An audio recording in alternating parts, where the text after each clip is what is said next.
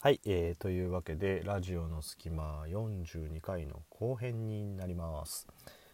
えー、前編に続いてですね、えー、サプライズの内容についてお話をしていきたいんですが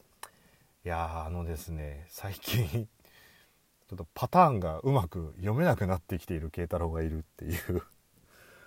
基本こう40回近くあの1日1話上げて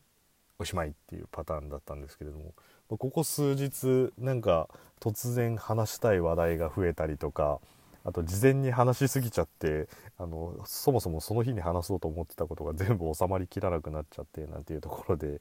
あの前編後編になっちゃってついにあの3日連続前編後編になっちゃったんですけどなんかねあのお前の話は1日1話でいいやっていう方には本当に申し訳ないんですけれどなんかやっぱりこう尺がうまく読めなくなってきてるっていうのはちょっと良くないですね。やっ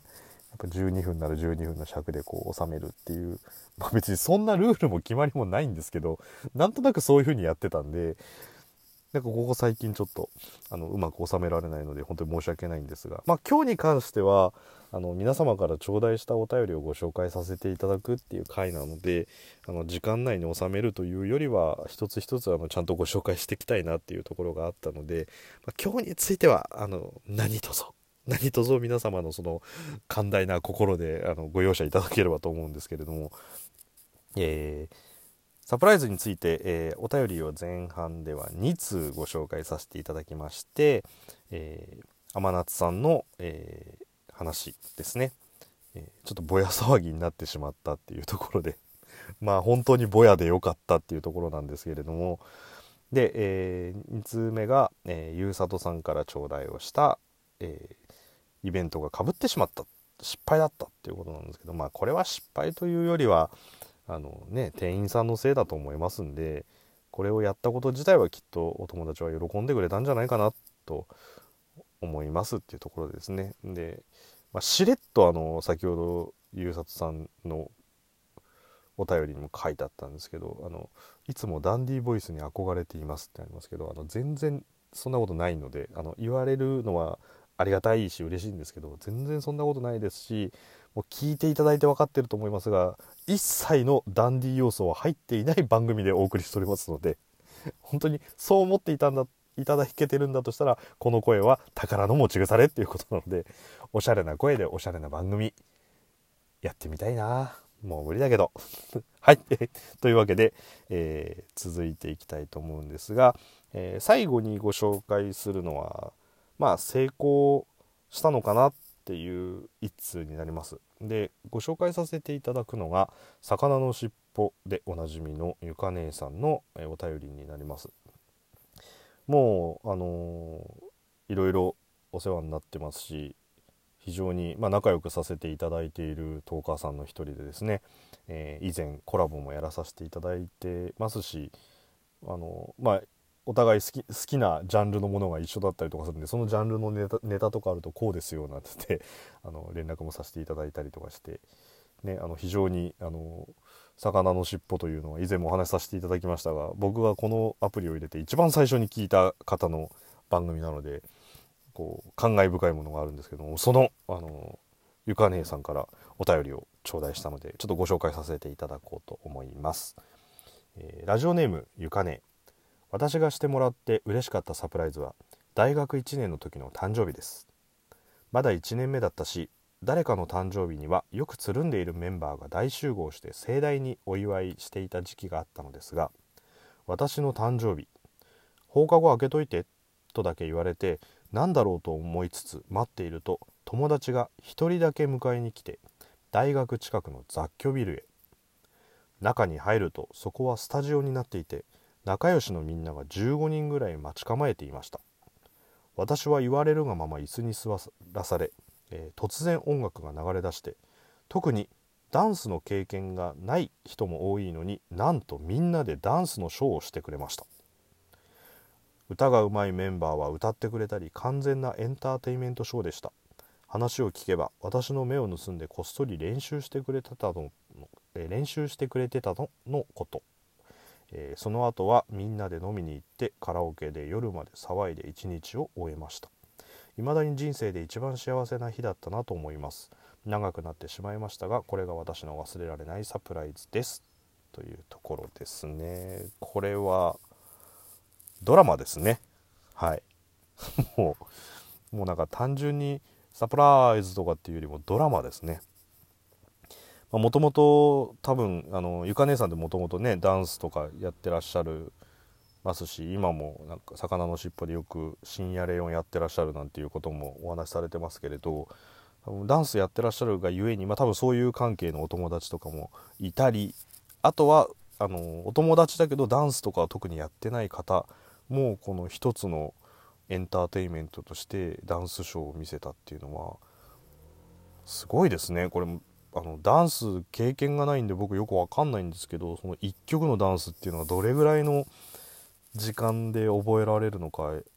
分かんないんですけどただねあの20分30分やればできますよって話じゃないと思うのでそれなりに時間をかけてやったっていうところだと思うんですけれどいやすごいなっていう。で僕これ DM もらった時にあのポンとこのまあこれだけの内容のお便りいただいたのでこう長文がバンと出てきたんですけど長いあの文章のメールとかってもらった時にパッて目にするのってこうキーワードみたいな文字ってポンポンポンポンって入ってくるじゃないですか。僕このゆか姉さんからもらった時にパッて目に入ったワードが雑居ビルっていうのと言われるがままに椅子に座らされっていうのが入ってきたんでなんだこれ拉致られたのかとか思ったんですけどちゃんと読んだらなんかものすごいいいストーリーだったっていうところでいやなんかいい仲間がいていいですよね。まああのゆか姉さん直接お会いしたのはコラボの時の1回だけなんですけどまあいろんなところいろんなこと考えてたりとかしてまあ人徳がなせる技なんだなっていうのがにじみ出るようなこうねすごい優しい方だと思うので、まあ、友達もすごく多いんだろうなと思うんですけれど、まあ、そんな友達だからこそちょっとゆかねのためにやってやろうぜみたいな感じなんだろうなと思いますね。だからこれは本当になんか素敵な誕生日だと思いますし、まあ、これのねメイキングビデオとかも見たいですよね。なんか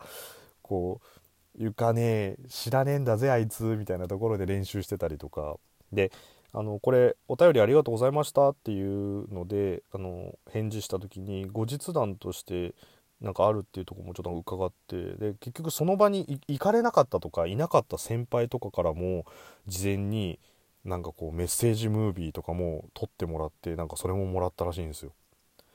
だからなんか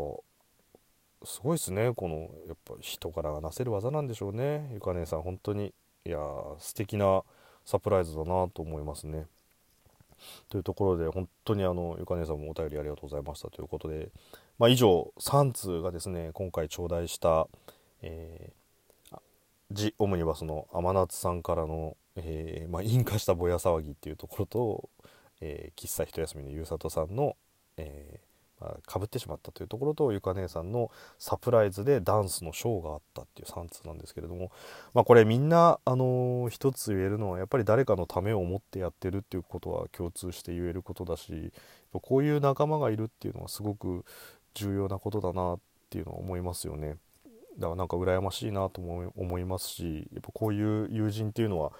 あのずっと大切にしていきたいなと思いますし。まあねあの友人関係っていうのは、まあ、その時その時で仲良くなったりとか新しい出会いがあったりとかもしますしやっぱりこのラジオトーク内でもそういう友情とか生まれたらいいなって思うんですよね。誰だお前？なんだよ本当に。誰だよせっかく素敵な3つのエピソードを紹介してるのに、お前が最後ぶち壊そうとするんじゃねえよっていう話なんですけど、いや、本当にね、なんかどれも面白かったりとか、なんか素敵なエピソードだったりとかってするのも本当何が一番良くないかっつったらもうね、この、ララジオの隙間で紹介してしまったというところがもう本当に一番の汚点っていうところですが、まあ、本当にそんなあの慶太郎のためにあのお便りを頂戴したというこの3名にも本当感謝感謝でございますというところでですね、えー、今回初めてお便りを募集募集させていただいた企画として、えー、今回は3通の、えー、お便りをご紹介させていただきましたというところでですね、え今回のサプライズというところは、えこれで、えおしまいにしたいと思うんですがまあまた今後もねなんかこう企画が思いついたらお便りとか募集させていただいてまあこの内容だったら自分に引っかかるなっていうことがあったりとかしたらあのぜひぜひあのお便りとか頂戴できればと思いますしまあラジオトークあのそれぞれ、まあ、昨日もちょっとお話しさせていただきましたけどあのトーカー同士のつながりで面白い番組にしていくっていうのも僕はありなんじゃないかなっていう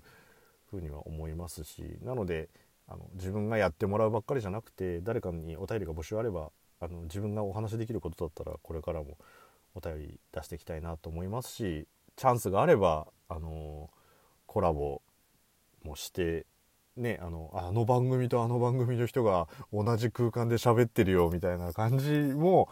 なんか面白いんじゃないかなと思うので、まあ、そういうのもたくさんできていければいいかなと思いますので、えー、ぜひぜひあのこれからトーカーさんの方もあの慶太郎に絡んでいただければと思いますしもしあのリスナーの方もこいつ面白そうだなと思ったらこうツイッターとかでちょっかい出していただければ あの